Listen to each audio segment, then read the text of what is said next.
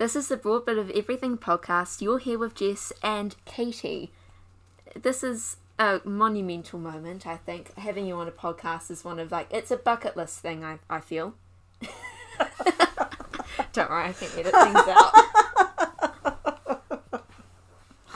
Well, that's terribly complimentary because, you know, all I did was teach you media studies. Well, I don't know if I taught you media studies. Definitely. I, I was in the same room as you when you were learning media studies um, while I was teaching English. And year thirteen and media. year 13 media studies. so, so uh, Jess, you put up with um, with two years worth of uh, how would I put this? Negligence. The most ridiculous option line clash in the history of the planet. Yeah. That you couldn't take dance and media studies. I mean, that's not like not being able to take chemistry and physics. Hmm. Kind of, kind of an oversight Yeah. on the part of the timetablers. Yes. it's uh, that was a very um, annoying thing I had to deal with. It was, and and the fact that you persevered and actually got through. And endorsed merit. Uh, all there you go. media studies and merit all those three years. I could take a little bit of the credit. I Oh, suppose, yes, you know, definitely for being an amazing 11. teacher in year eleven. Oh, and no, but I also endorsed merit, um, English with merit in year 13, didn't I? Oh, probably. So tell the listener a bit about yourself. Well, I have been teaching in uh, a West Auckland high school for oh, this is my eighteenth year. Yep, my eighteenth year of teaching, um, uh, all in the same school, uh, and I developed media studies um, in the early days of NCEA uh, well developed it for that that local school um, in the early days of NCEA. I think I think my first media studies class would have been in two thousand and four or five. Four. 2004. There you go. So that's how long I've been teaching media studies for. I uh, have a lot of uh, very strong opinions, um, and uh, those come through in my classroom quite strongly. Was it was it you who whose year thirteen your yearbook quote was? I'm not quite sure what you said, but I'm pretty sure I have an opinion about it. No, it was a couple years before you. That's that's me. That's Yeah, me. that I, is- I have I have opinions. Um, a lot of them are pretty political, which I'm not supposed to talk about in class. But it's really hard. It's really hard not to bring the not to make the personal political and the bring that into your into your job site and into your classroom and you know we're shaping young minds they need to know these things they need to care about politics and understand that that our lives are political So speaking of political, um, it's the election next weekend, depending on when this comes out. But it, the election has been slash will be on the on the seventeenth of October. So that's next weekend. What are your opinions about the New Zealand political scene? I am extremely pro MMP. Um, I wish we would lower the threshold uh, for uh, the party vote um, for a lot of reasons. One of them is that I think that we'd have fewer people voting for crackpot parties because if there was a chance that they might actually get in with three percent of the vote or four percent of the vote. This this year's a really interesting one because um, I voted in every single election since MMP came in, and this is the first time that we look set to have fewer than five parties in Parliament. Um, uh, and that's an incredible narrowing of the field. Typically, with MMP, you start off with a really wide spread, and then it's but it's narrowed right back down again. And the thing probably that interests me the most this time around is the resurgence of ACT. Because I saw they were above Greens in one of the One News Colmar Brunton posts. They've been polls. consistently polling above the Greens um, since beginning of the election campaign. Cards on the table. I'm a member of the Green Party, um, so yeah, the Greens Green support has been uh, slipping, slipping and sliding around, um, but they've been below ACT, and that's really interesting because ACT, um, this is the highest that ACT has ever polled, uh, based on yesterday's Colmar Brunton poll, which was before the TVNZ debate. Uh, they would bring 11 MPs into Parliament. And the most interesting thing to me is that of their top 11 people on their list, only one of them has any political experience whatsoever, and that's Seymour. Um, you'll see that a lot of people who are on, for instance, uh, who are lower down on Labour's list, who may become MPs for the first time post this election, um, may have things like um, local body um, political experience. Uh, Chloe Swarbrick was a mayoral candidate before she became a, a Green MP.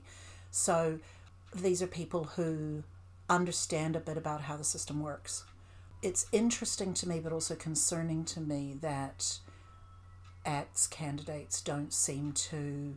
Let me put it this way they're going to have a hell of a learning curve um, uh, bringing those 10, 10 newbies into Parliament and um, the prospect of them actually being part of government um, is even more concerning. There's a lot of a lot of pressure in ACT from the business community. There's a lot of pressure in ACT from the gun lobby. And two of their sort of headline policies are the repeal of the uh, gun legislation brought in in the wake of Christchurch and the repeal of our existing hate speech laws. And both of those things, I think, are. I personally don't think that they would be acceptable to the majority of New Zealanders. Uh, but if they were the support party to a national led government, they'd be in a position to push those through. And I think that's, um, I don't think that that sort of, that sort of thing would be acceptable. Um, I don't think it's what the majority of New Zealanders want. Hmm. Um, mm. So that's that that bothers me. That's concerning. MMP has tended to slide centrist um, because there's a need to uh, reach compromise between different political parties, and it means that the extremist views are less prominent. And I think that's a good thing. I mean, I think there is there is a place for radical change, uh, particularly around um, climate action. Um, we are seriously running out of time, and and also New Zealand's uh, fairly radical approach to COVID. Um, that's been radical action was needed, and, and we can see looking around the world at just how countries that didn't take radical action, uh, how badly they're faring in comparison to somewhere like New Zealand, yeah. Taiwan, um, whose action was just as radical but very very different from what we did. So yeah, I think I think the New Zealand political scene is it's it's very interesting. I think MMP is is a real. I wrote uh, a few blog pieces a f- couple of years ago. Canada was going through a um, a campaign for proportional representation, and um, my old journalism teacher back from my high school days uh, contacted me to see if I'd be interested in writing from a New Zealand perspective. And it really got me thinking about um, the benefits that we enjoy in New Zealand because of proportional representation rather than first past the post. In a first past the post system, uh, the last three years would have been um, a national government. And it wouldn't have been a national led government either, it would have been a national government. Mm uh, if you lived in a, a safe Labour seat and you were a national voter, um, well, tough titty said the kitty. You almost never had an MP who was not from one of the main two parties uh, make it into Parliament um, under first past the post. And I think that having that breadth of views um, is really, really important. The other thing I think is really interesting about this uh, this time around is that we for the first time since the implementation of MMP, we look set to not have a centrist, a purely centrist party uh, in Parliament. So in the past, we've had uh, United Future and New Zealand First, both um, straddling that, that fence in the middle. That's a very rude way to put it, the fence sitters, but Winston and New Zealand First have supported a national led government and now they've supported a Labour led government. But it looks now like, well, United Future is history, um, and it looks like um, New Zealand First is, is not going to make it over the threshold, which means we have got a centre left party and a centre right party and a far left party and a far right party. We don't have anybody in the middle who could go both ways. What concerns me most, I think, is the prospect that the Greens fall below 5% because I, I think, I, I don't think Labour is going to make it over 50%. No party has. In, in the history of MMP, no party has made it over 50%. Every party has always needed friends in Parliament um, and at the moment, it looks like the Greens are the only possible coalition partners for for Labour. So that's what what concerns me the most. Um, as much as I am a Green Party member, I know that their policies are not for everyone, and I think they've they've certainly um, pissed off a few people with their wealth tax, um, for instance. A lot of their environmental roots have um, kind of gone, well, you know, why are you becoming so concerned with social policy all of a sudden? I think the answer to that is that um, somebody has to. So, and there's going to be referendum re- or referenda in this election. Mm. Yes, well, the last time we had a referenda, it was about the flag, which is terribly important. Still pissed off about that, but you know. I am surprised, frankly, that um, I'm not surprised that it looks like one will pass and the other will not. I am surprised that it's cannabis doesn't and end of life choice does. I think that's extremely interesting because I would have pegged it the other way around. And I don't know whether that is from a misunderstanding of what the cannabis referendum is actually about. Um, or if it's just historic prejudice against um, against drugs. Um, but I don't think, honestly, at least for someone of my generation, the cannabis referendum has not been sopping up nearly as much news time and nearly as much media attention as the end of life choice bill. So yeah, it's um, it's going to be an interesting result either way. I think um, I was saying to you earlier, cannabis for me that's an easy answer. Mm. Um, it, it's it's um, it's not about whether people should be using cannabis. People are going to use cannabis regardless. Um, uh, if you want to access cannabis in our country now, you can. Um, you do so illegally and at your own risk, but you can access it.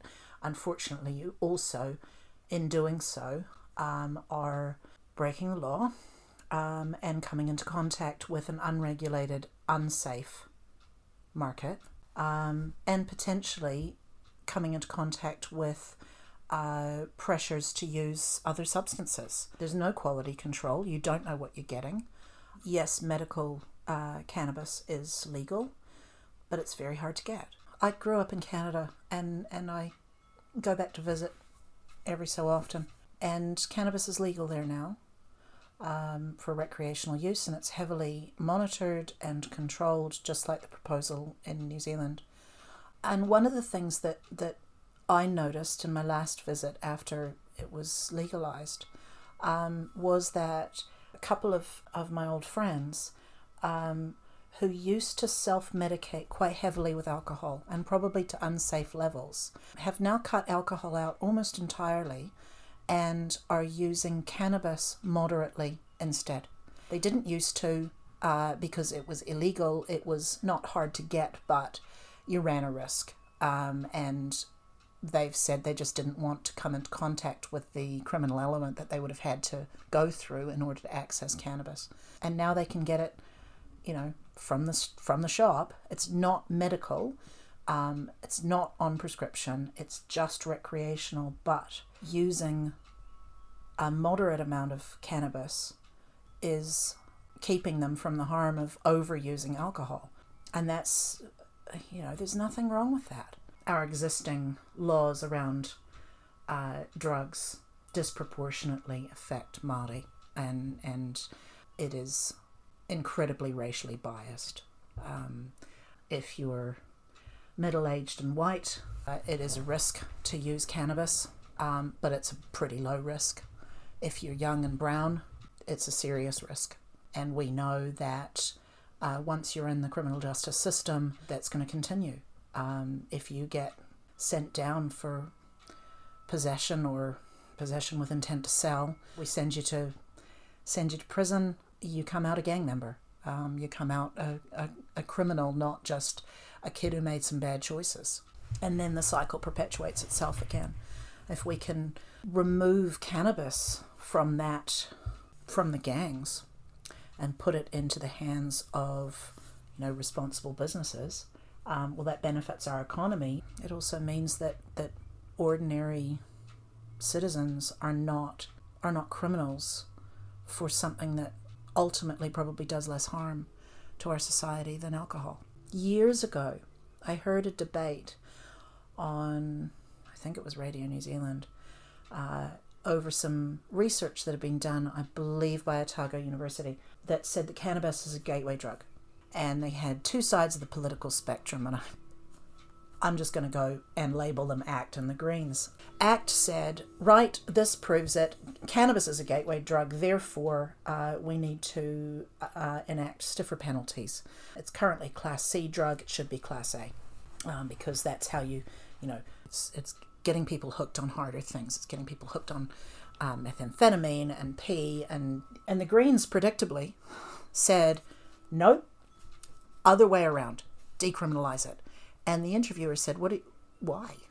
This research shows the reason it is a gateway drug is nothing to do with the chemical properties of cannabis. It is entirely to do with how you have to access it. Um, if you decriminalize it, and they were just talking about decriminalization at the time, not legalizing. If you decriminalize it, you get it out of the hands of the gangs. You do not have to come into contact with someone who is selling harder drugs in order to access cannabis and therefore it is no longer a gateway drug. There's nothing nothing in cannabis that will you know if you you use cannabis it's not going to make you want to use P. No. Right? But if the guy who's selling you the cannabis is saying, "Here, just try this." But if you're buying it from a licensed premise from the shop down the road, um, they're not selling P. Therefore, you're not going to come into contact with P. Mm. Not a gateway drug. It seems so simple to me. And yet, there is such, I think, I don't know if it's misinformation or if it's just people have not taken the time to inform themselves as to what the referendum is actually about and what what it would mean. Uh, there's a lot of concern about, well, you know, young people and cannabis, it's very bad for developing brains. Well, we know that. Um, young people know it too because it's been drummed into them um, in health class. And by anybody who will take the time. They're telling them you mustn't smoke cannabis, your brain is still developing, you mustn't take alcohol, your brain is still developing, you're going to live a sad and lonely life, and you'll probably be brain damaged for life if you do any of these things. Well, that's not a great way to convince students and young people not to do something. But we know it's not great for developing brains. We also know alcohol is not great for developing brains. Bit of research coming out of Canada. They've seen a decrease in the number of young people using cannabis. Anecdotally, because it's no longer an act of rebellion. Um, it's normal. It's something your parents do, which makes it not terribly cool. um, and also because it's harder to get. When the dealer doesn't care how old you are, they just care if you can pay. That makes cannabis actually more accessible to young people than alcohol. But if there are ID checks and, you know, quantity limits, for goodness sake. We don't have that on beer and wine, but we're going to have it on cannabis if this referendum passes. We'll have a maximum quantity that you can purchase per day or a maximum number of plants that you can grow, um, which will make it harder for young people to access. And that makes a hell of a lot of sense to me. Would okay if it gets legalized, would you try it or like have you tried it? I I never liked what cannabis did to me, and um, I used it a few times when I was younger, mainly because it was It Cool. was cool. It was an act of rebellion. It was also very, very available. But it was not really my buzz. But that doesn't mean the fact that I personally wouldn't want to use it doesn't mean that that I don't think other people should be able to. That said, I think I, I I'm I wouldn't entirely rule it out because my experiences with cannabis were in an unregulated market which favored uh, high production of THC. The two most common ways to consume cannabis were to smoke it, which I, I hate smoking, and you know to bake it into brownies or something like that. Edibles. Edibles, absolutely. A regulated cannabis market is more likely to wind up giving a variety of consumption choices and also options in terms of the levels of the drug and what they do. In the States, medical, medical marijuana went two different ways depending on the state. In California, when uh, medical marijuana was legalized, uh, what happened was you went to your doctor, your doctor wrote you a prescription, and then you went to a cannabis dispensary and they gave you a certain amount of the oil or um, uh, just the raw product, and then you used it. The other model was called the Oregon model. In Oregon, you got a prescription to grow a certain number of plants. And depending on what you were suffering from, you grew a different strain. So if you were suffering from glaucoma, you got this particular batch of seedlings. And if you had bowel cancer, you had this one. If you were battling nausea, it was this one. If it was for pain relief, it was that one, and so on and so forth. And I think that that's also what we see with recreational cannabis. Um, you know, we we would probably be able to regulate the levels of THC, but you'd also have choices. You know, I mean, if I want to, if if if I consume alcohol, I've got choices. I can consume, you know, I can I can sit and sip a glass of whiskey that's forty percent. Um, I can have a glass of wine that's twelve percent. I can have a beer that's five percent. I can have a de-alcoholized beer that's 0.5%. I don't always have to have something that is going to get me very drunk if I drink it too fast. Mm. Right? If I'm drinking low alcohol beer, I'm going to explode or need to use the toilet before I get particularly drunk. Right? And I, it is not possible to get blackout drunk on things that are lower alcohol. Whereas it's very possible, of course, with things that are Higher. higher percentage. Um, and so we make our choices. And we also we learn to regulate our use of the substance when we know what kind of thing we're dealing with. Right? So um, if I have a you know, I don't often drink a glass of whiskey. It's more often gin. But if I have a, a, a gin and soda, I might think, well, um, I'm just going to put in half a shot and have a very tall drink with a lot of soda water or tonic or whatever it is um, because I don't want to um, feel effects too early. If I've got a glass of wine, I'm regulating how quickly I'm drinking it because I know how strong it is. This is a number of years ago, but cannabis is not possible at least in my experience, you didn't know how strong it was until you were already too far gone to be able to slow down or stop. And I think that what what can we do about that? Well, regulate it. You know, label it. You know, this one's this one's stronger, this one's more potent. Makes sense. The other referenda is the mm. end of life choice bill. Mm. I I always thought that I would be in favor of pro-choice in anything. I, I taught my kids right from the time they could form an independent sentence, my body, my rules. It's nobody's business. That's how I feel about abortion. It's nobody's business. It's a it's a it's a health issue, it's a medical issue. It's a person's choice. And so I always thought that I would be pro choice in this as well.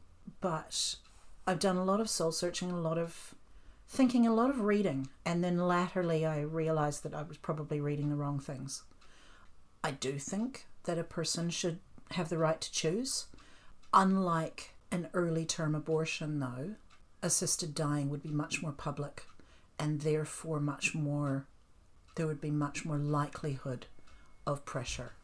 The majority of abortions happen before a woman is, sorry, before a person with a uterus is visibly pregnant. Whereas, but the end of life choice legislation, because it, it wants six months, uh, life expectancy of six months or less, that's going to be much more public and therefore much more open to pressure or perceived pressure from those close to the person who may choose uh, to be assisted in ending their life.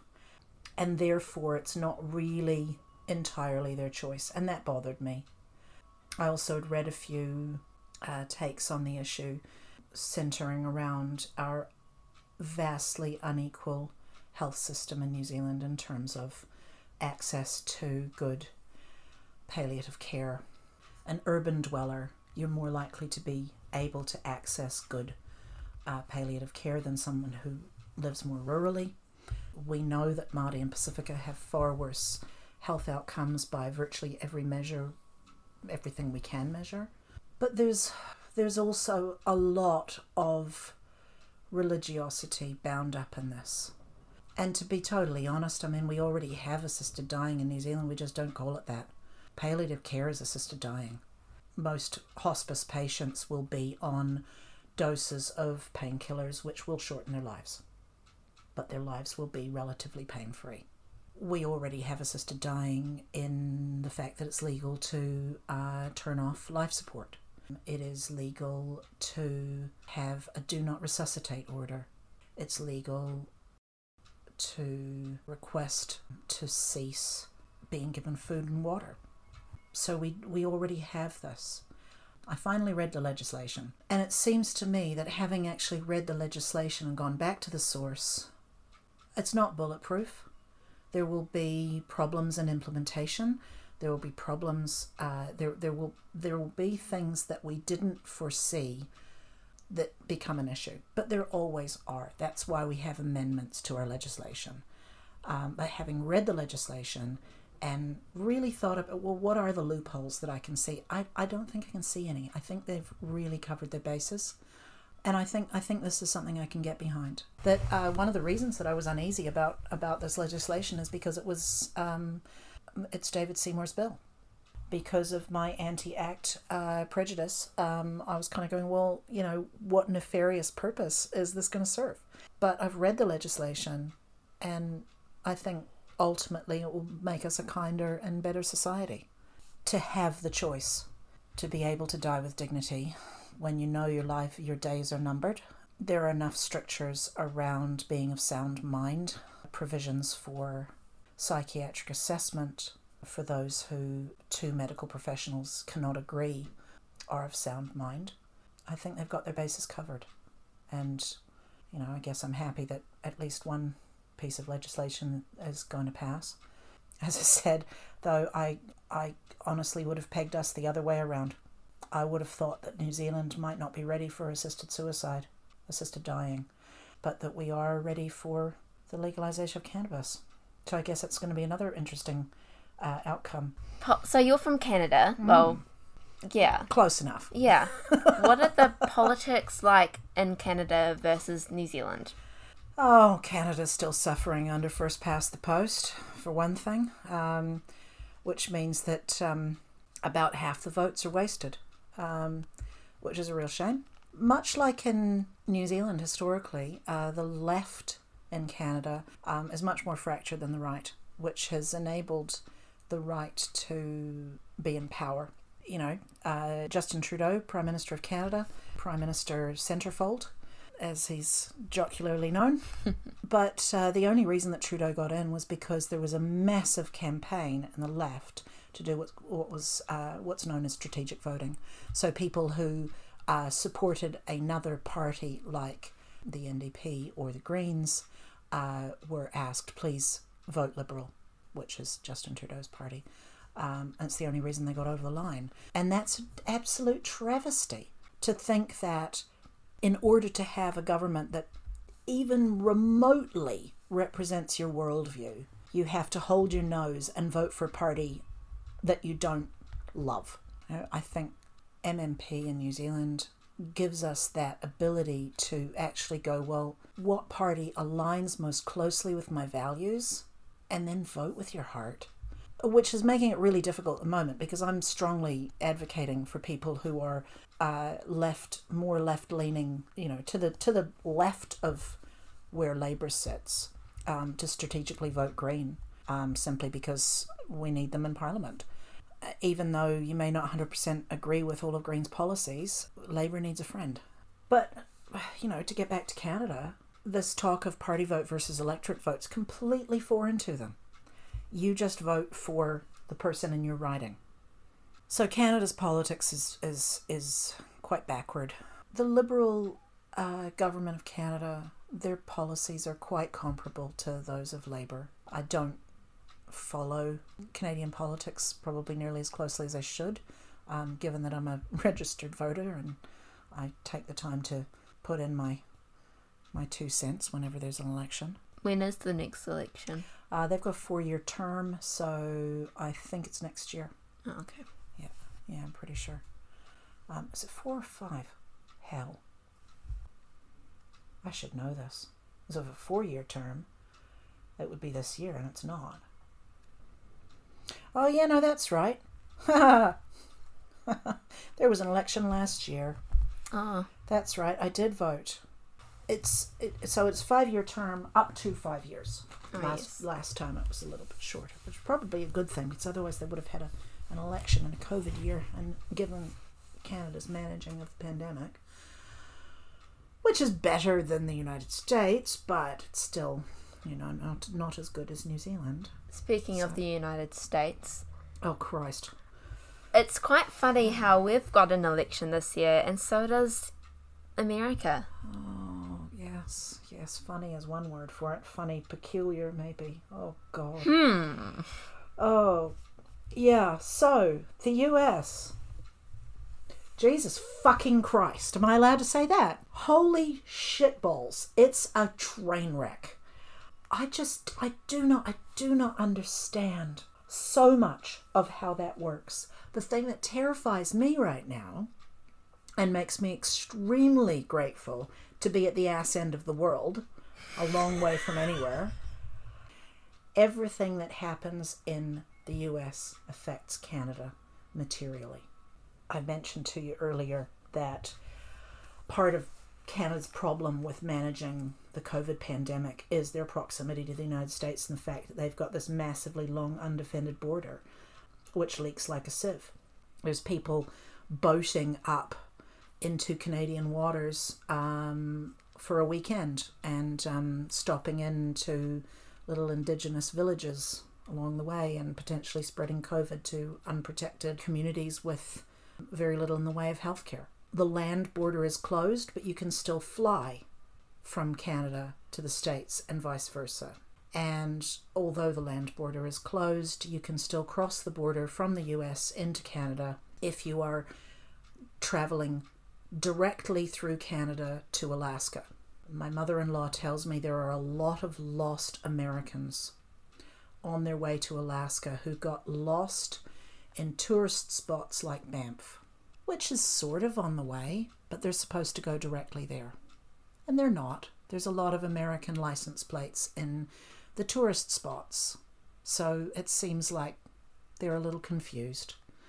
So, it is with great delight that I exist in New Zealand, 12 hour plane ride away from the United States.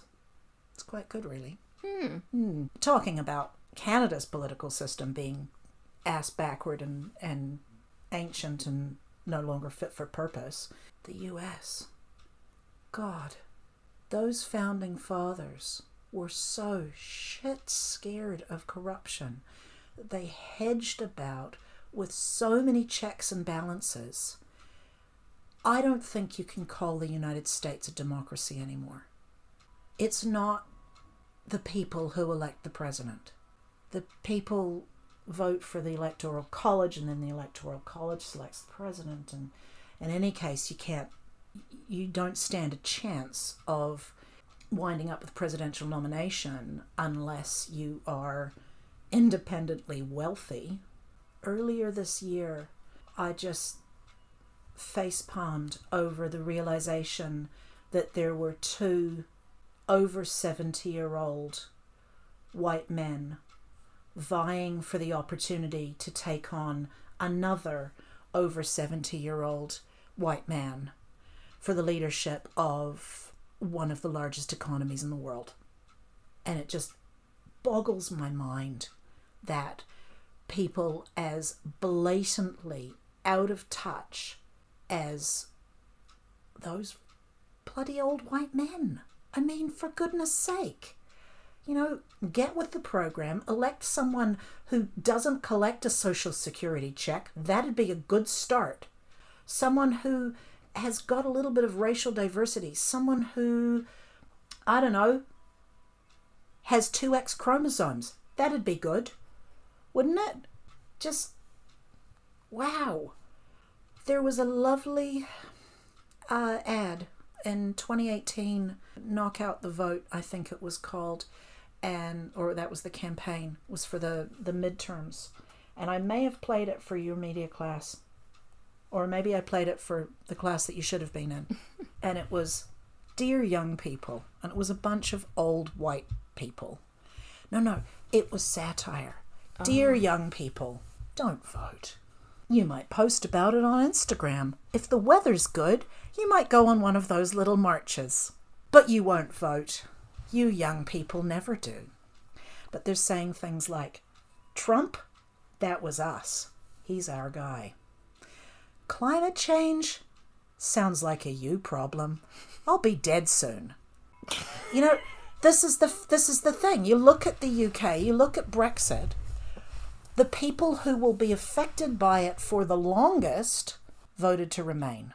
The people who will be affected by Brexit for the least amount of time and potentially are already dead from coronavirus by the time Brexit eventually happens, they voted to leave because who cares what's going to happen in 10 years' time or 20 years' time because I'll be dead. Has Brexit not happened yet? Has it? Who knows? Oh, I can't keep track. That was another part of the ad. I can't keep track of which lives matter.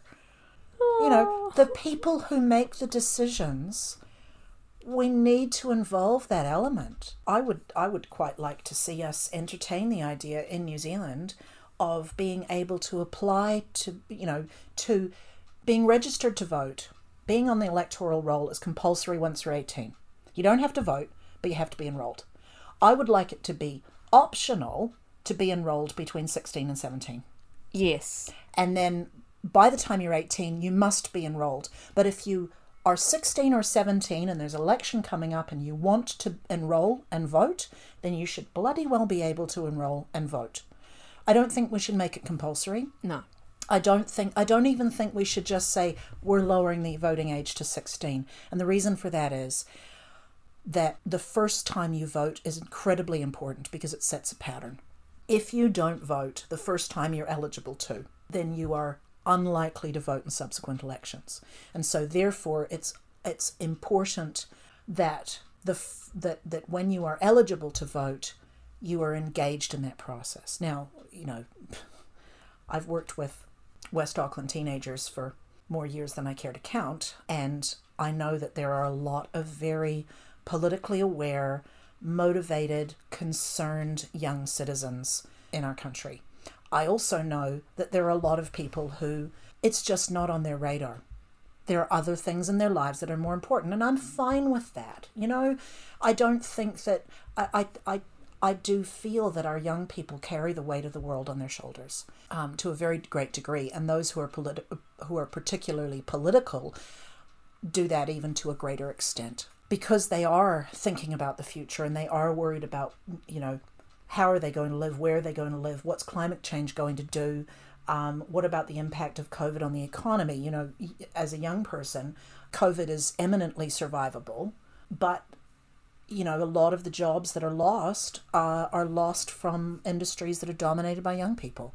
So, you know, a young person's economy is devastated by something that where they've stepped into, you know, and stepped up to protect their grandparents.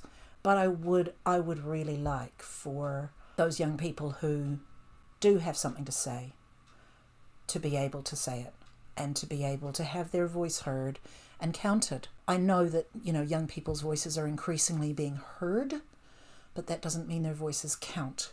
Not the same way as a vote does. And that just pivots right back round to uh, to the US, where actually the margin between the Democrats and the Republicans in a vote like California doesn't matter a damn. California is so blue, it's ridiculous.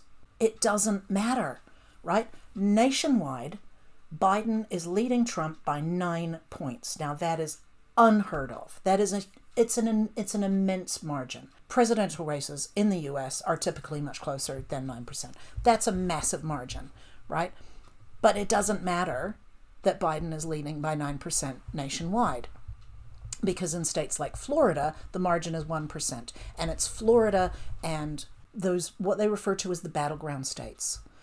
That's where the selection is lost and won because everything is so decentralized and so far removed from the popular vote.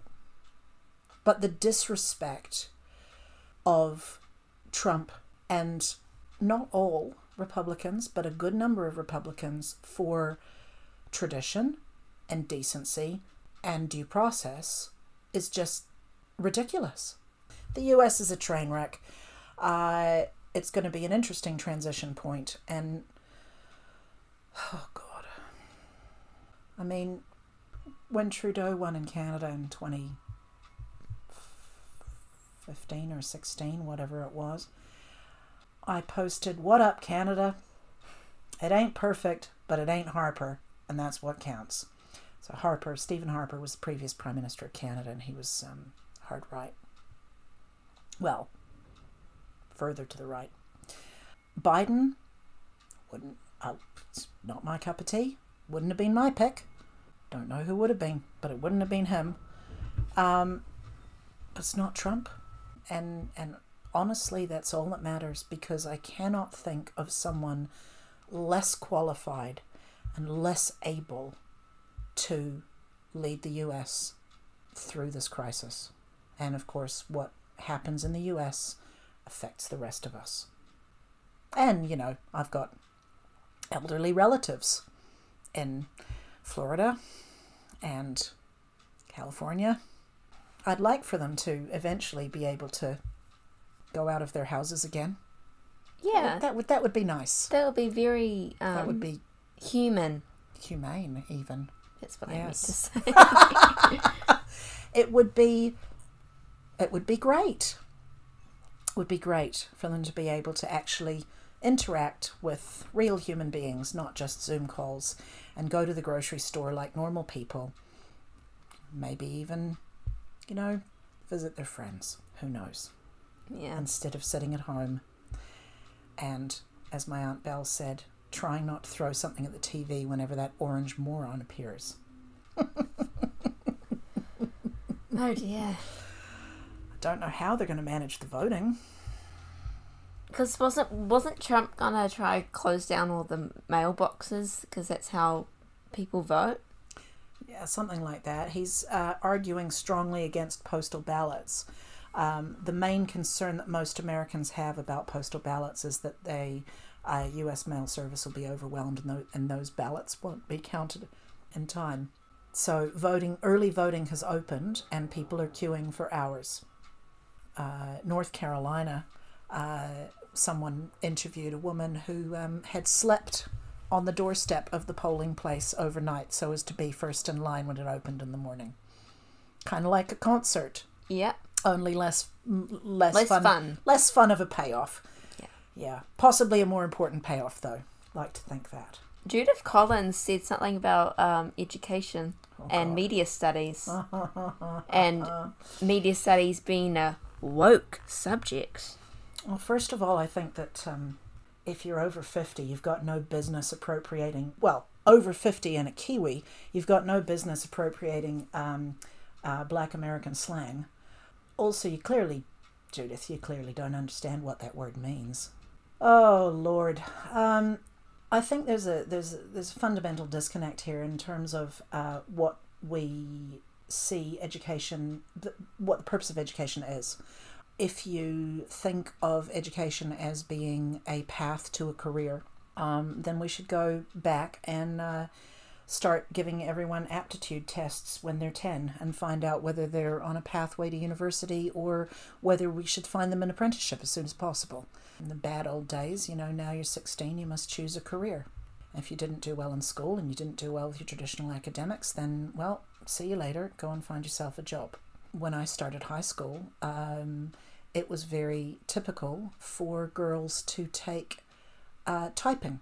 Typing classes were dominated by girls because girls were the ones who would need to know how to type because their male bosses would just dictate everything and they would have to take shorthand and you know just that was a much more usual path. If we think of education as teaching you the skills that you will need for a specific job then i don't necessarily disagree with what judith said. I mean i do.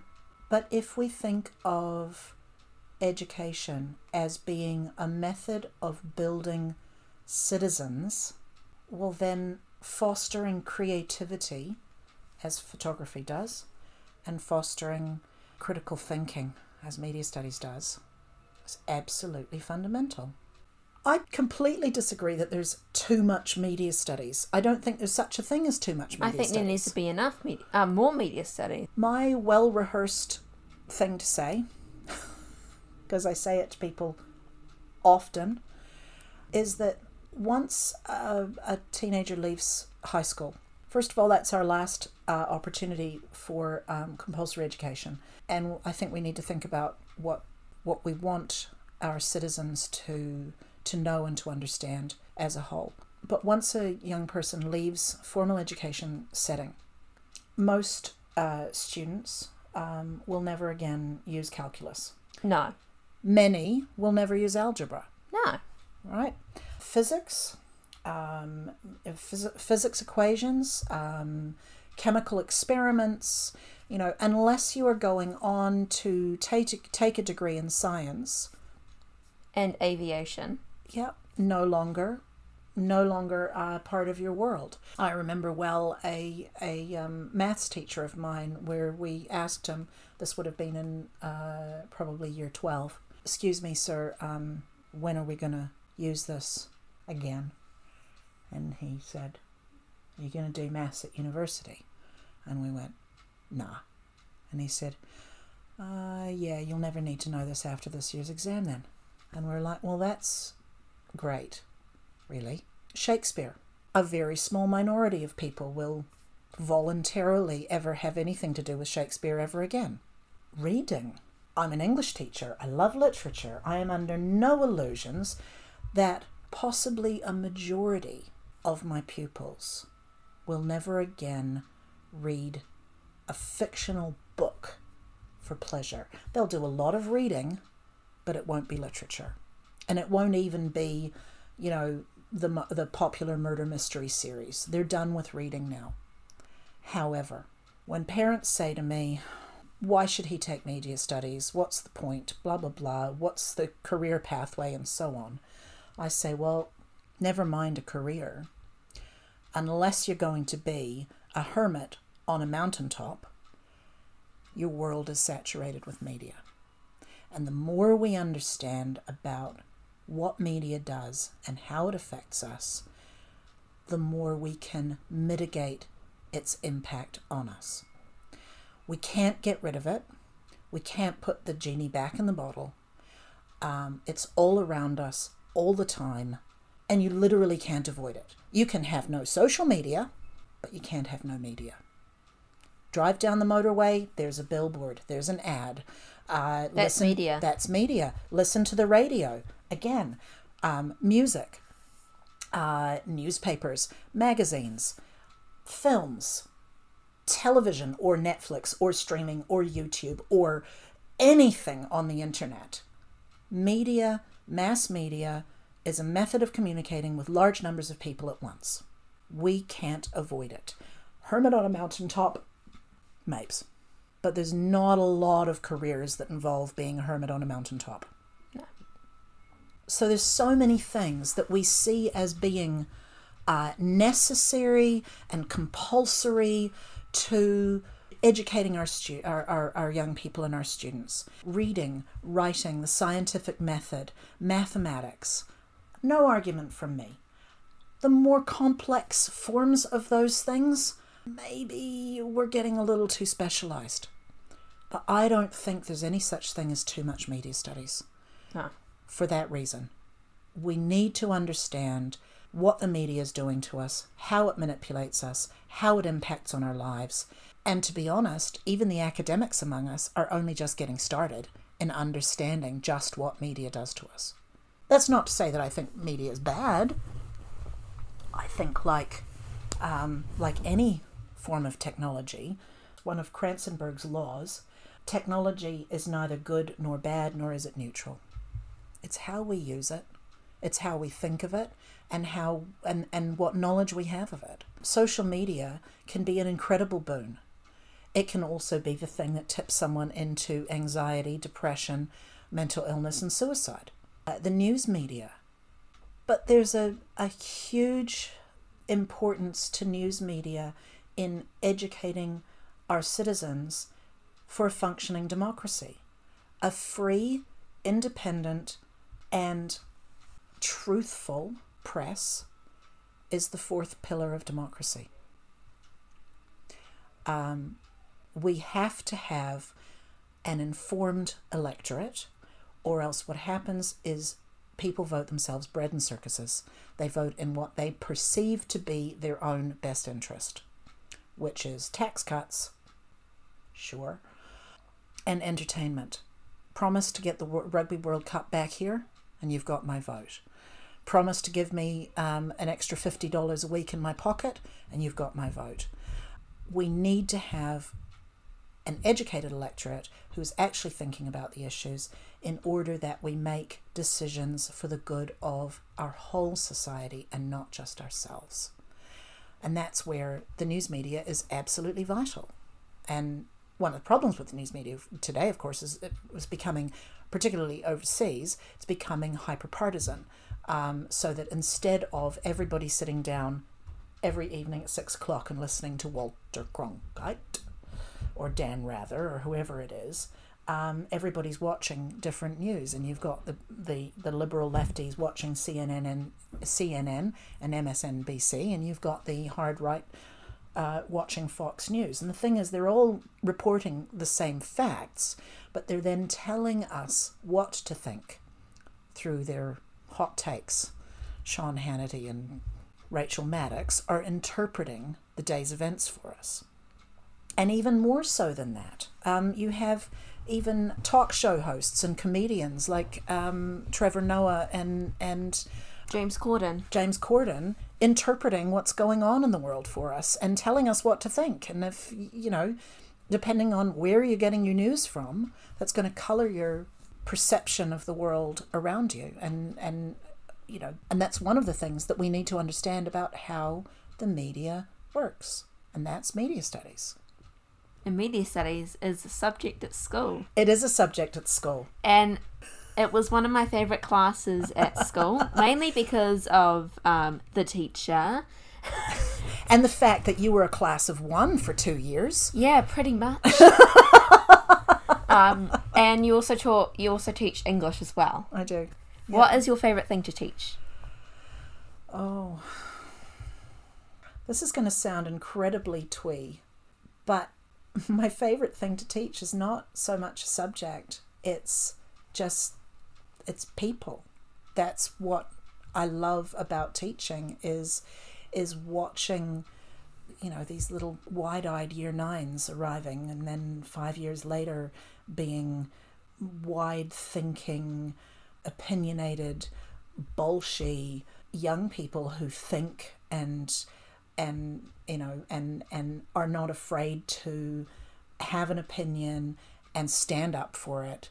And you know fostering that subject wise oh god. I despite what i said earlier i love teaching shakespeare uh, i i just i do um Shakespeare was one of my kind of least favorite internals in English, and I love English.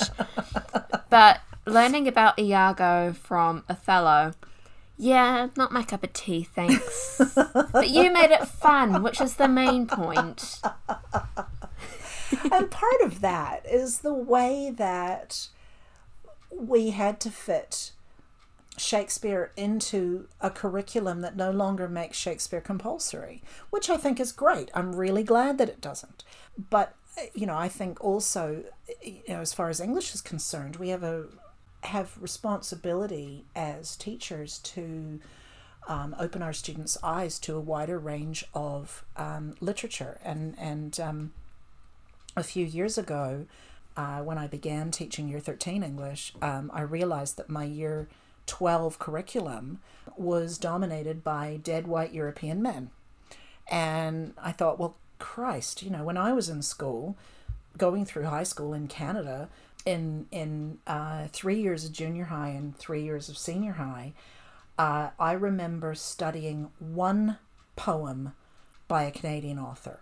That's it. Everything else was by mostly dead, entirely white, European, almost entirely men. We did Shakespeare every year. We did use George Bernard Shaw. One year I studied, a, I did a paper called English Literature where we began with Beowulf and we finished with the First World War poets. Have you had any rewarding moments as a teacher? I'm sure you have, but um, every every single year, every year I attend um, senior prize giving after all this number of years, I've managed to remember to wear an outfit that has pockets. Because there have been more than one occasion where I have forgotten to take tissues. And there's been more than one occasion when I've remembered to take tissues but haven't had a pocket, and therefore the tissues have been tucked into my bra. but every year I reach for the Kleenex for particular students who have done remarkable things in one way or another. Students who have overcome um, incredible hardship, who are putting themselves through school on a youth benefit and living alone and um, have had breakdowns in their families and, and lack the supportive family that we know is so important in, in educational success, but they keep going. Um, and they may not attain the greatest academic success, but they're still at school and they're persevering and accomplishing something that probably no one thought they could. I also have incredibly rewarding moments. Oh, God. Um, at our school, um, it has become a tradition that uh, the uh, kapa haka and the prefects perform the uh, school haka for our dux, and it's always overwhelming. Oh God, yes, and, especially because I've done that. and and I um, am usually taking photos, and so I'm sort of caught between the ropu and and and the dux um, between the seating and the stage, and it is it's it's absolutely overwhelming. Last year, I think we had a an expo, a careers and you know pathways expo at, at the school um, and I was part of the team that organized it. And afterward, we were invited to the marae, and I came home that night, and and we always talk about what was the best part of our day. And that night, I said, I've, uh, you know, the the emotion and the the power of the haka always makes me choke up. And I had never been on the receiving end until then, and that just, you know, moved me to tears. Proud moment is is when I really appreciate it when students correct my pronunciation. I like to model the teacher as learner, um, and and I try to practice culturally responsive pedagogy, and especially in terms of um, valuing cultural capital, because so many of my students have so much knowledge that I will never have, and to value that and bring that to the forefront, and I really do appreciate when you know I have a, a student who every morning call the roll and he greets me with talofa when a student responds to the roll just saying here present yep then I just move on to the next name. But when a student greets me, particularly with with a, a non English greeting, um, then I will take the time to respond to them, either by repeating their greeting back to them, or if I know enough, by countering with another greeting in the same language. I think it's it's a real joy to see students find their place and to find that they are good at something, um, whatever that thing is. Students who have consistently not done well in one of the subjects that I teach, and then through perseverance, actually making a go of it. And that's, you know, to see the change in their attitude. Um, that usually happens more with English because English is a compulsory subject. Media studies, you don't take it if you're not interested. I had a year 10 student earlier in the year who had written an essay, and I handed it back to him and I said, You know, this was really well written. It's a, it's a good merit. Um, I've written some suggestions at the bottom. I think if you take it home tonight, you could get it up to excellence. And he came back the next day and handed it in to me and said, Miss, I've never gotten an excellence in English before. And I thought, well, shit, I can't exactly not give you an excellence now. he did deserve it. He did deserve it. But to have that, those little moments, it's not so much the big stuff. It's the little, the little ones. And there are the amazing students who just fly and you read what they've written or listen to what they say and think, shit, man, did I manage to teach you anything? And sometimes the way I express that is often it's not so much teaching them as pointing them in a direction and then getting out of the way. And there is that aspect of it as well with uh, with some students. They just they don't need a teacher, they need a facilitator, they need some direction, and they're often very memorable. Um, well, and of course I can't go past prank week. of course, you know, prank week. Of course, you know that's that's that's probably a, an extremely rewarding moment, if only because you only get pranked if the if if you're a good sport, which means that there are students who have grand affection for you, which is lovely. Uh, and and your year group, as I recall, um, just uh, insulted my use of Comic Sans. Was that was it... a that was a fun morning. the the faces on the movie posters that was that yeah they're still there by the way ah they are and i've kept one of the pieces one of the yes comic sans um, is still stuck in in my room um, so i'm a massive font snob and one of my rules in media studies is no using comic sans in your magazine and so jess's year group printed out large numbers of uh, pieces of paper that said yes comic sans yes comic sans yes comic sans in comic sans and then stuck them all over the whiteboard and the windows. And then they got hold of a photo of me from, from somewhere. a selfie of me and you.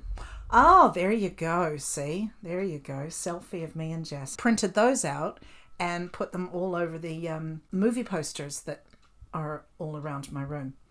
Um, so that was that was quite a good one. I and we also that. stacked up all your desks and chairs into like a pyramid mountain in that, the middle of the room that we couldn't we couldn't uh, disassemble without it just completely collapsing.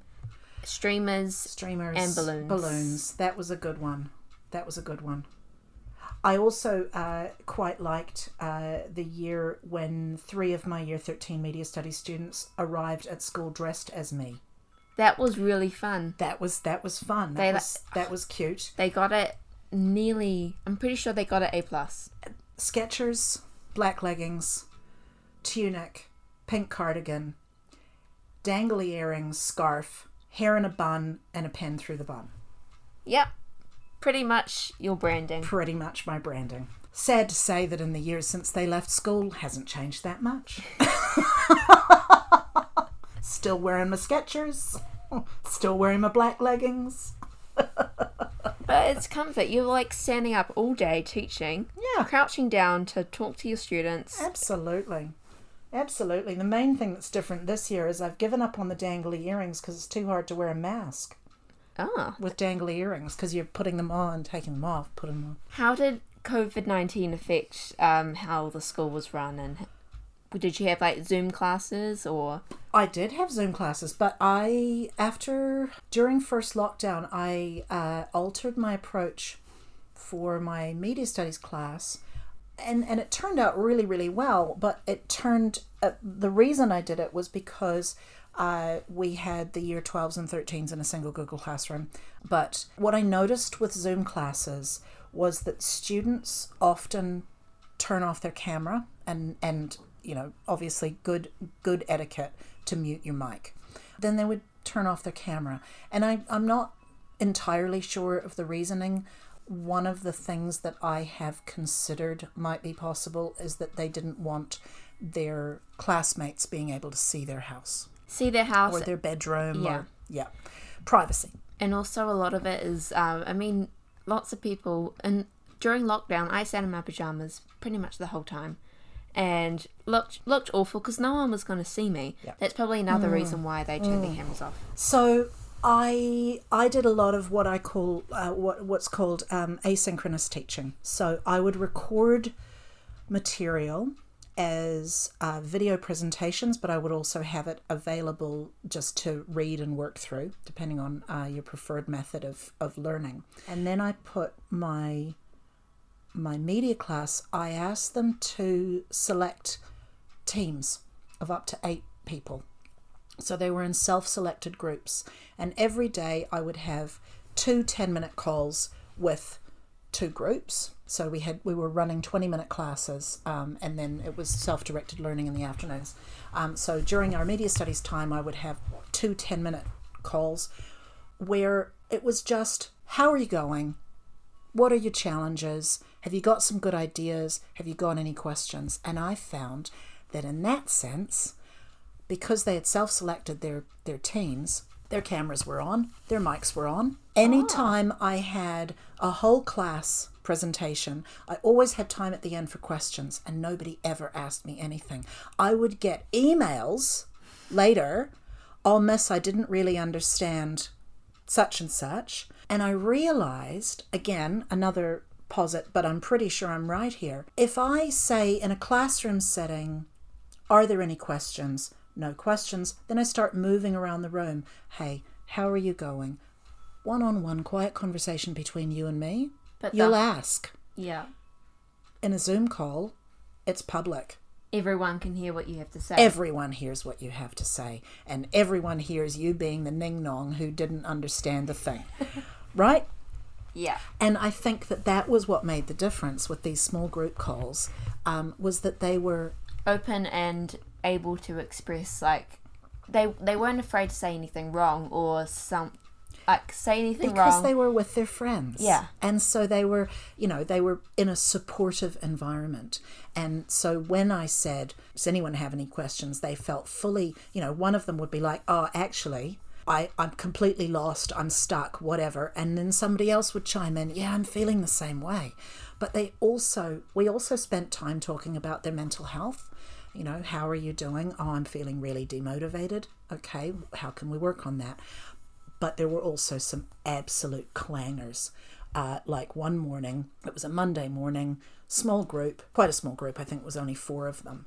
And um, I said, Hey, how are you today? Um, how is everyone?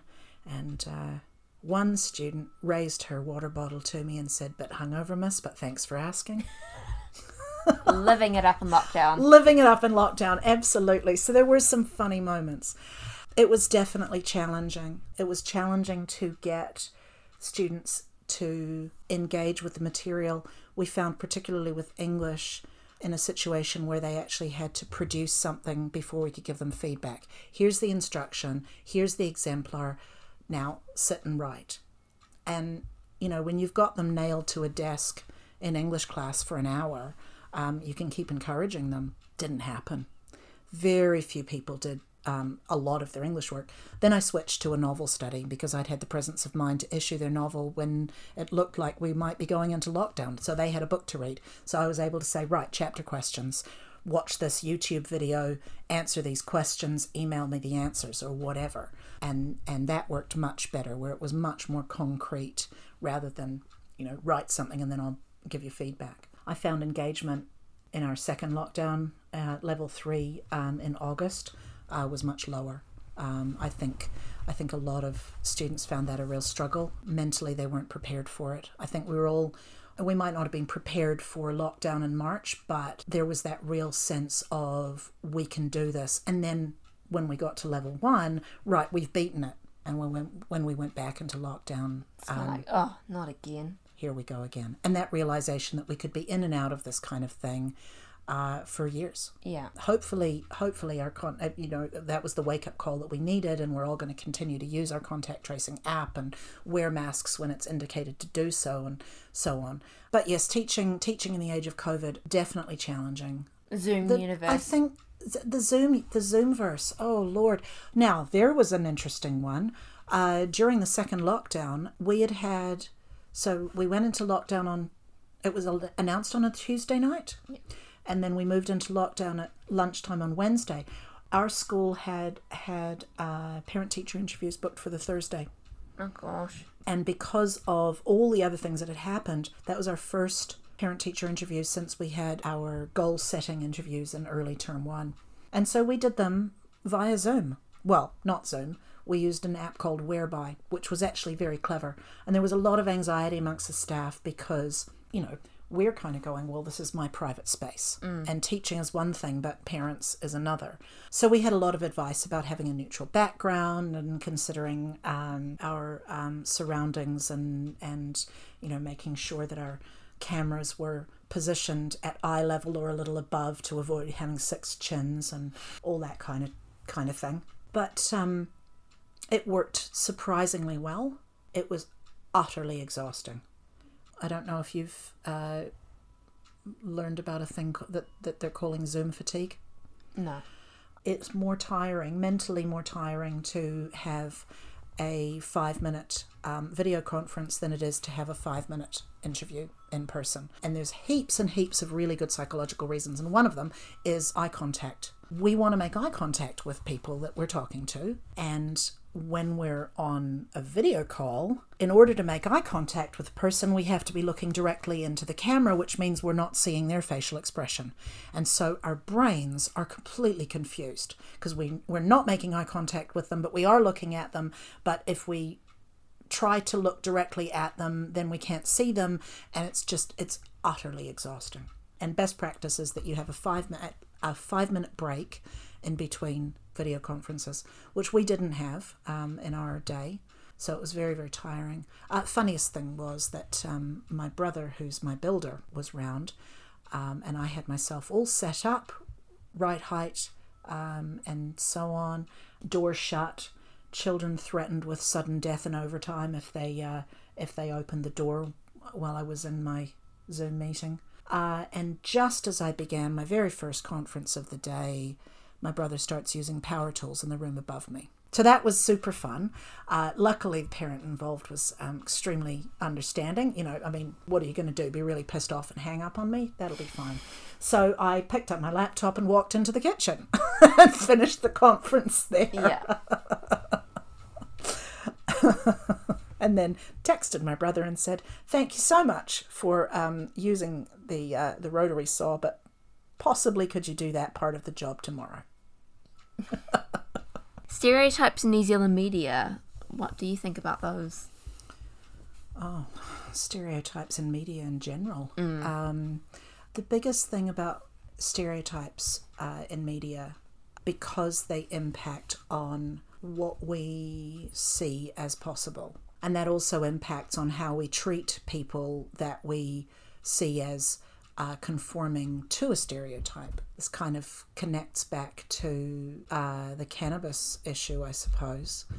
When we see, so the primary representation of um, Māori, the the majority of the time that we see Māori in media is in sport, in um, entertainment, and in um, either fictional or reality shows that depict Māori as criminals and low income earners. And for us living in West Auckland, that might not seem like a big deal because we know that's not the totality mm. of, of, of the Māori experience or the, the, the Polynesian experience. But for someone who inhabits a, a much different sector of New Zealand where the brown faces that they encounter are mainly in the media, that's really massive to segue from that into the way that the world is changing and media is changing, it's also incredibly poignant, I suppose, that our young people are not,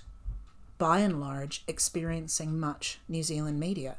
Go to YouTube, go to Netflix, and search for you know the type of New Zealand content that would interest a young person. There's not a hell of a lot out there. And the fact that our youth, particularly our Māori and Polynesian youth, are growing up seeing depictions of people who do not look like them or sound like them, I think is profoundly uh, difficult and disturbing. And it's why even something as inane as um, Hobbs and Shaw actually deserves a shout out for. You know, Dwayne the Rock Johnson has got enough clout in Hollywood now that he he basically said, "Okay, fine, um, but we're going to Samoa. When we this piece of data is is provable, and that is that uh, teacher expectations impact student choices and student outcomes, and teachers as a group have lower expectation for our brown faces. This piece of data is conjecture, and that is that one of the reasons why teachers have lower expectations is because they don't see Māori and Pasifika represented in the professions in media, as well as we don't see uh, representation of Māori and Pasifika in the professions in real life, um, or not enough. And that comes back around to that idea of what is possible. In the, I would say, probably early 90s, we started seeing fictional black presidents in Hollywood movies right? And it wasn't until 2008 that we had an African American president IRL. In the late 1990s, we started seeing representations of female presidents and VPs. And now, maybe, maybe, fingers crossed, in 2020, we might actually see a female vice president. The Geena Davis Institute for Gender and Media which is a hell of a mouthful, uh, their motto is if she can see it, she can be it.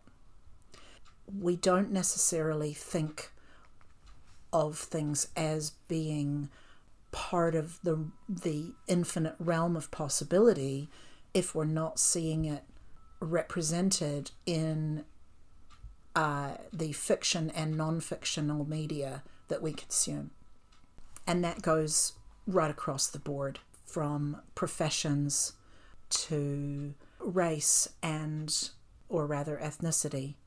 Who is the caregiver to children? You'll remember that I'm fighting a one woman war against uh, the term daddy daycare and um, babysitting applied to fathers taking care of their own children. The word that you want is parenting uh, when it's your own kids. Say it louder for the people in the back. But when we, you remember from when we looked at sitcoms, yes, the stereotype of the doofus dad, yeah, which um, is both uh, is damaging to to fathers because um, it makes them look like morons, but it's also damaging to mothers because the expectation is that the woman is the more competent parent there's nothing in having two X chromosomes that makes you a better caregiver. Okay, it's entirely a social construct. Mm. And yet, we're still fighting in 2020 for for parent rooms to be accepting of fathers, for men's restrooms to have baby change tables. But yes, yeah, stereotypes in media, um, massive problem, and also a massive. It's it's a really important thing for us to get our heads around in terms of the impact that the media has on our lives. You know, I think we're all very aware now of the term toxic masculinity. We're also very aware of the impact that media has on on um, beauty standards. You know, there's a lovely um, a media test called the Finkbeiner test, which is a, about journalism and um, how women are portrayed in journalistic media. And oh, during the last uh, U.S. presidential um, election, there were some funny things about um, where people commented about Bill Clinton the way that you would typically comment about the presidential nominee's wife. And so Bill, um, attired in a um, uh, conservative but well tailored dark blue pantsuit, accessorized with a powder blue tie, uh, which perfectly toned in with the backdrop right? Yeah. Um, this is the sort of thing that is done to women all the time. There was a lovely thing with Cate Blanchett once where, you know, the, the, the dress cam at the Oscars, I think it was the Oscars, that pans down a woman's outfit and then back up again. And she followed it, just dropped her head following the camera and said, Do you do this to the guys? Uh, in journalistic pieces about women, particularly women in, in science and technology, we're going to see something, uh, there will be a question about um, how does she find it working in a male dominated field. There will be a question about her childcare arrangements. There will be a comment about what she's wearing or who she's wearing or something like that. And uh, the Finkbeiner test basically, it was a, a journalist who challenged herself to write a profile of a female in a STEM field without doing any of that. And so now we call that the Finkbeiner test, and a piece can pass the Finkbeiner test if it basically treats women in the same way that men would be treated. Yeah. So, what are your favourite films? I know I've got, I love Gone Girl, even though I can't watch it mm. for at least another year, and The Lovely Bones. Those are my two of my favourite movies. Mainly Gone Girl because we studied it in year 13 English. Well, I I think the film Gone Girl is a great film. It comes close to the book. There are some pretty obvious differences in terms of the unreliable protagonist um, or unreliable narrator works much better in the novel form because you can't have an unreliable narrator in a film. But I think David Fincher did a really, really good job. Um, I do appreciate though that it's uh, it's written by a woman, um, and I think it would be nice if it had been directed by a woman as well some interesting debate as to whether it counts as a feminist text, given that the villain is a woman, and um, you know whether it's actually bringing bringing the side down and that kind of thing. Um, the Lovely Bones is just gorgeous, and again, also a great. Um, yes, I do remember book. reading that novel. Mm. Uh, I think that Peter Jackson was probably, you know, the best choice as a director there because his have you seen Heavenly Creatures? Yes, and yeah. I'm going, and I don't think I'll be able to watch that for at least another few years. It's kind of cringy. It's hard to watch now because it's it is dated. Yeah. Um, the the those sort of um, the collision of the real and the unreal is something that Peter Jackson does really well. Yeah. Um, the imaginary landscapes in Heavenly Creatures, and then the the heaven or Heaven Stand In, I guess, in um, Lovely Bones. Um, if you've never seen Big Trouble, not Big Trouble in Little China, which is also a classic, but Big Trouble, 2002, uh, it is hands down one of the funniest movies of all time. Um, and just really clever, snappy dialogue. I love me some good dialogue. I have for three years now, I think it's three, uh, taught the New Zealand film Waru um, as a year 13 text. Which That's was. A... What, which is the film I studied in my last year, so mm. I was the founding It's very much so. And and um, founding student. yes, any of your listeners who haven't seen it, I thoroughly urge them to um, uh, to to give it a go. It's not an easy watch, um, and and there is a lot of technique in it that you kind of need to get your head around. But it's an incredibly powerful film, and I think it's a, a really cool um, experiment in filmmaking. It's that portmanteau film um, and a really heavy conceit of of these eight segments all being done in a single uh, shot, all telling different stories, but all taking place this, in the same 10 minutes of the same day, which is the third day of the tangi of a boy named Waru. So these um, eight segments are all directed by different wahine um, Māori directors um, and all written also by by um, wahine Māori. So yeah, I think that's a, a really, really interesting um, film and really powerful. There's a, another one by the same production company called Vai, uh, which is sim- similar in concept in the way that it's different uh, directors, different shorts, um, but rather than being the same time, it's different stages of the same woman's life. And, and this one is Pasifika. I think there's some really interesting things coming out of New Zealand filmmaking now. Um, there's been interesting things coming out of New Zealand for a long time. Things that I will watch and rewatch. I'm just looking. I, I can see my, my DVD shelf from here. What t- What about um, like TV shows? So you mentioned Schitt's Creek before. Oh, I love Schitt's Creek. That is just I, I it's just got so much heart and it's so funny, uh, and it's also shout out hashtag so Canada.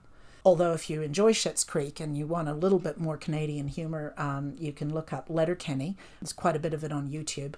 Yeah, it's it's very funny. I enjoyed The Good Place. That was I've good fun. I watched one episode of that, and I want to finish it. Yeah, yeah. It's it's a little bit of a slow burn, but it's quite it's quite cool. I really like the way that The Good Place and uh, Schitt's Creek and other things like Fleabag are pushing the boundaries of what a sitcom can be. Uh, you know, I've got uh, uh, my media studies hat on while I'm watching, but I'm also just really thoroughly enjoying the comedy and, and the storyline because it's developing these characters in a way that a show like Friends, they were static.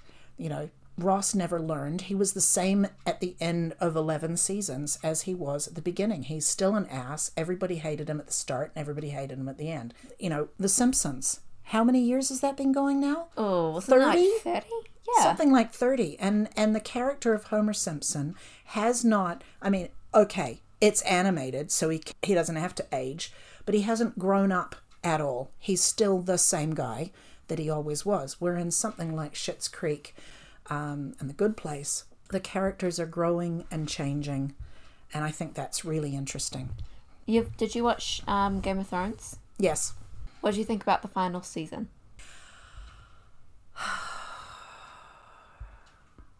Well, all I'm going to say about that is that back before the series even began on TV, because I've been reading George R. R. Martin since the 90s, I had an, a discussion with an old friend of mine about how was this all going to end. And he said, I reckon my, my money's on Jon Snow. And I said, Do you now? That's interesting. And he said, Well, what do you think? I said, This is a long shot, but Bran. And who was right?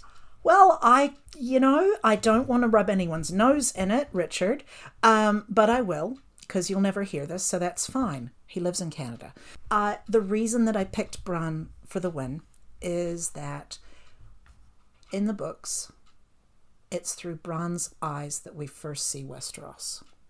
And if I were an author, I would not be able to resist that symmetry. So that was my pick. I will also say that my favorite coffee cup um, has the uh, three dragons on it and says Mother of Dragons on the side, and now I don't feel comfortable using it. So that's a bit mean. Um, Daenerys. Oh.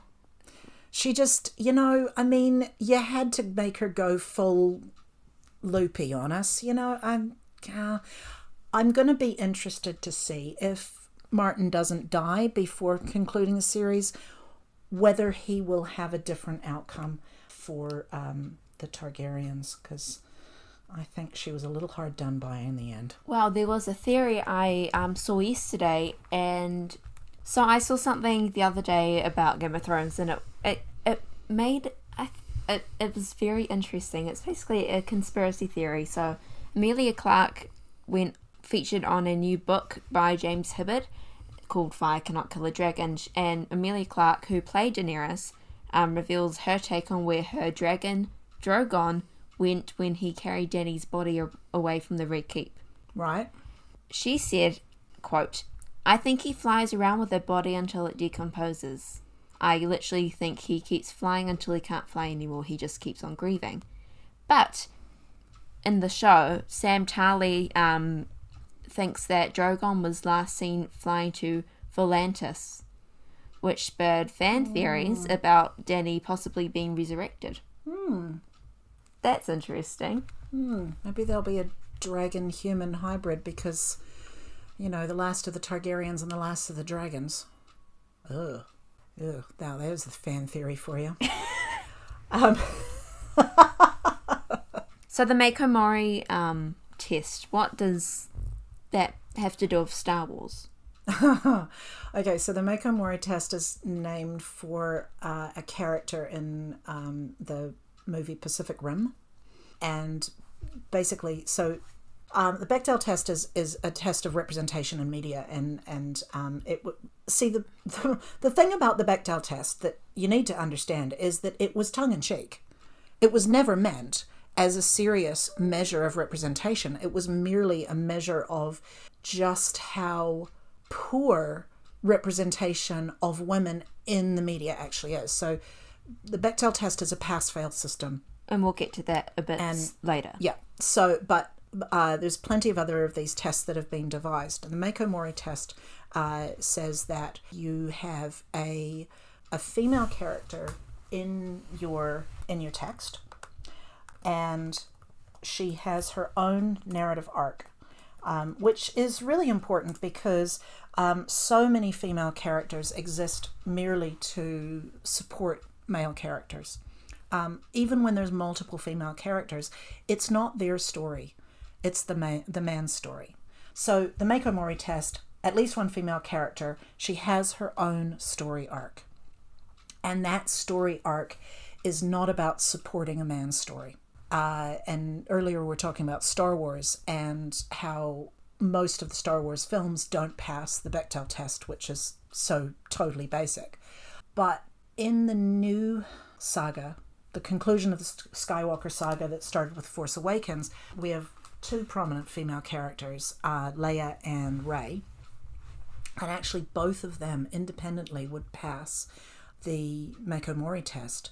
Leia, Leia's arc is about winning the resistance and, and leading the rebellion. Um, and I guess you could say Rey's arc is about finding her path and neither one of them is supporting a male character they're both telling their own story and that's such an important thing is for female characters to have their own voice and to have their own story and not to be the love interest or the prize to be won or the mother you know god help us all. So vito russo uh, was a uh, an LGBTQ actor in early Hollywood and was the subject of a documentary called The Celluloid Closet um, that basically traced early LGBTQ representation, or rather the lack thereof. You may or may not know that a lot of sort of in the golden age of Hollywood, although they couldn't have gay characters, people who were playing the villains were frequently instructed to play them as homosexual. Like Iago. Yes, like Iago. There's my Shakespeare brain coming in. There you go. And sometimes the actors who were playing those villains were genuinely gay, um, and often they were also married to women um, because they needed what was called a beard to disguise their homosexuality. So, Vito Russo test is a measure of LGBTQ representation in media GLAAD uh, uses the Vito Russo test um, to look at LGBTQ plus rep in Hollywood. So, in order, again, it's pass fail test. You've got to have a character, at least one, who is um, lesbian, gay, bisexual, or transgender. I think nowadays we'd probably also start opening up to non binary and Yeah. so on. However, really key to the Vito Russo test is that the character is not defined by their sexuality. So they are not the gay best friend, right? Um, they are a real, genuine, fully fleshed out person who happens to be gay, lesbian, bi, whatever. And additional, they need to be vital to the plot, which again, a character like the gay best friend is frequently um, just there as a cheerleader. So, evil, gay, evil person is vital to the plot, but their sexuality is not. And so that sort of thing wouldn't pass because they don't need to be identified by their sexuality at all. Um, it's a tricky one to really get your head around, and I'm going to come back to Schitt's Creek because Schitt's Creek passes Vito Russo with flying colors. If you don't know the show, the character of David uh, early on has uh, a fling with uh, a female character, um, and has he presents as possibly kind of gender fluid or or um, non-binary, but it's not discussed. You know, his his fa- let's just say his flash, fashion sense is very flamboyant. Um, he wears a lot of kilts, and, and and in fact, Dan Levy in real life at the Oscars, uh, so the Emmys, um, is wearing a male. You know, he's wearing a, he's wearing a he's wearing a, a skirt and a suit jacket. So this is clearly part of his um, fashion aesthetic as well. So his backstory, he has he talks his character talks about past boyfriends but also past girlfriends so there's that element there so he never has this big coming out moment on the show uh, the characters of Schitt's Creek, which is uh, they're you know a small town Canada but played as America, don't act like enormous homophobic bigots. He doesn't have to fight homophobia. They're just this is just David, and they're accepting of him. Later on in the show, the entrance of the character Patrick, and and they fall in love, and it's just this absolutely sweet, lovely, genuine love story, which is so rare, and there's no big drama about the fact that these are two men. They're just two people who love each other. And so David is defined not by his sexuality, but by his inability to cope in this small town life. And the fact that he's pining for the big city, and the fact that he lives an extravagant lifestyle, he doesn't really understand how this whole, you know, small town living thing works, and he's very fashion oriented, and so on. A lot of things that are stereotypically associated with being gay male. But that's not what it's hooked to because we have another gay male character who is none of those things. And it's just not a big deal. And the third test is that this character is tied to the plot. Well, David is absolutely central. And um and and so is Patrick because that's the evolution of the characters. So this is a beautiful example of the way that it really does work. Another one would be uh, sex, sex education. Yes. Otis and Eric. There's another one where we do have a little bit of, there's a bit of reality in that show, I think, in that um, we do see um, uh, some of the bullying that can go on. Um, and I think that's really important that we do show that. Who's the um, the other boy? Adam. Adam. Yes, and and there's a really clear character arc of those characters that is not tied to their sexuality, even though it's a show about sex, right, and being young and Yeah. so on. But there are, you know, more important to the show th- um, than Eric's sexuality is his friendship and support of Otis. And I think probably if you examine current media, more television is going to pass the Vito Russo test than movies, and that's possibly simply a, fe- a feature of having more time to explore these characters. And some of the movies that passed, there's Call Me By Your Name, Rocky Horror, Bohemian Rhapsody, Perks of Being a Wallflower, Brokeback Mountain, and Four Weddings and a Funeral, just to name a few. One of my favorites on there is is um, uh, Four Weddings and a Funeral, and it's also interesting that it's one of the earlier uh, films on that list that that um, passes, and it's such a lovely, sweet representation of uh, two of the characters are gay, but not obviously so, not stereotypically so. And if you if you know any scene from that film, it will almost undoubtedly be Stop All the Clocks.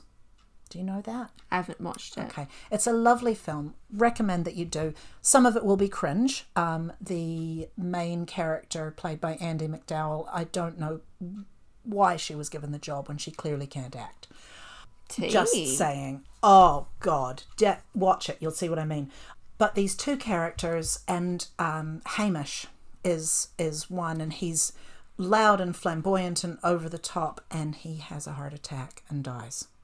And his longtime partner at his funeral reads uh, a poem by W. H. Auden called "Stop All the Clocks," and it's um, it's about the way that the world you want the world to stop turning when a person that is your whole world dies and um, and that is so poignant. It could have been a heterosexual couple. It wouldn't have changed the plot of the film. But it's so important that a film in the early 90s had this this couple who that poem had been in obscurity for so long and yet so it appeared so regularly and still does in um, funerals and eulogies now because of that movie and it wasn't people going oh god no we can't have that it's a gay character and that's really cool uh, and the only one on on your jottings that little list there uh, that's earlier than four weddings and a funeral is rocky horror Yes. um, and it's interesting because we found that one on an IMDb list, so it's a user list. And thinking about the Vito Russell test, uh, Russo test, I'm not hundred percent sure that I agree with its place Okay. there. We have an LGBTQ character. I mean, so we've got Frank-N-Furter. Frank-N-Furter.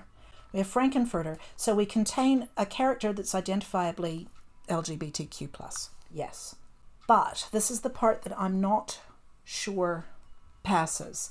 The character must not be solely or predominantly defined by their sexual ident- orientation or gender identity. Right. Okay. They're made up of the same sort of unique character traits commonly used to differentiate str- straight characters from one another. And I'm not sure that you can really say that Frank-N-Furter passes that Yeah. because he is a sweet transvestite from transsexual Transylvania, and that's Period, love. Period. So back to the Bechdel test. Um, what's the test? Just So the test, uh, as I said earlier, was originally written as a um, uh, as a bit of a joke. So it's pass fail. To pass, you must have more than one female character that have names, and they must talk to one another about something other than a man, Yeah. and that's it. Uh, it's a, as you can see, it's a really, really, really, really, really low bar. yeah. So I'm going to test you on some of them. okay. Um, so do you think Thor Ragnarok passed the test? I'm going to say no. No, you are right. It did not pass the test. Neither did Lord of the Rings, as you know. Yeah, we never have two fem- two named female characters in the same scene, let alone talking to one another, Yeah. let alone about something other than a man. Beauty and the Beast, the one with Emma Watson in it. A modern take on a Disney film. Yeah. Oh. I don't think it does. Well, it did. It did. It did. Yeah. Ah. American Pie 2. Film I haven't watched in 20 years. Um I'm going to say no because I suspect that they just talk about their boyfriends. Well, it passed. It pa- oh, okay. Oh, I'm not doing so well here. All right. The Great Gatsby. And you you should know this one because you well you studied the novel, not I've the studied film. the novel, but not the film. Um, yes. Yes, it did pass. Yeah, that would be by the slimmest of margins, though. Yeah. Um, Crazy to think how how tight this line is for something so basic as you know all we need is for you these two characters to just say hi how's how how are you yeah. not well mcgonagall how's harry Speaking of, um, none of the Harry Potter films, except one, passed this test. Mm-hmm. That was the Deathly Hallows Part One. That one. That's the only one that Yep. passed. yep Um, and like you said before, none of the original Star Wars. none of the original well. star wars pass none of the original star wars have more than one named female character so there you are Yeah. uh, and then the prequels also i don't believe the prequels pass either. Don't think they do. Mm. Oh no. Oh oh. I'm wrong. I'm wrong. The prequels at least one of them passes because when the decoy princess queen person not amidala gets blown up in the spaceship and the real Padme comes racing down, she says, I failed you, my lady. And Padme says, No, you were exactly where you were supposed to be. Passes the Bechdel test. Wow. Booyah! That's a terrible film. Have you seen The Art of Racing in the Rain? no. Have you read it? Also, no. I think you might like it. Okay. So that doesn't pass the test. Okay. Neither does Avatar, Yeah, not surprises. No surprises there. Slumdog Millionaire, or The Grand Budapest Hotel. It's so funny, isn't it? How just how bloody male centric so much of our media is. Jojo Rabbit passed. Mm-hmm. Do you think um, Pan's Labyrinth passed? Uh yes, but Yes, only did. just. Yep. Um, Crazy Stupid Love? Yes, because of a conversation that she has about passing the bar exam. Yes. And last but not least, Blade Runner 2049? Well, the OG Blade Runner doesn't pass. uh 2049. I'm gonna say no. It passed. Uh, And so did Despicable Me 3. well, by virtue of those three adorable little girls. yes. And on that note, this has been the end of the third episode of the Broad Bit of Everything podcast with Jess and Katie. Thank you so much for joining. That was a very, very interesting topic. And I'm pretty sure podcasting is your middle name. Thank you. Thank you, Jess.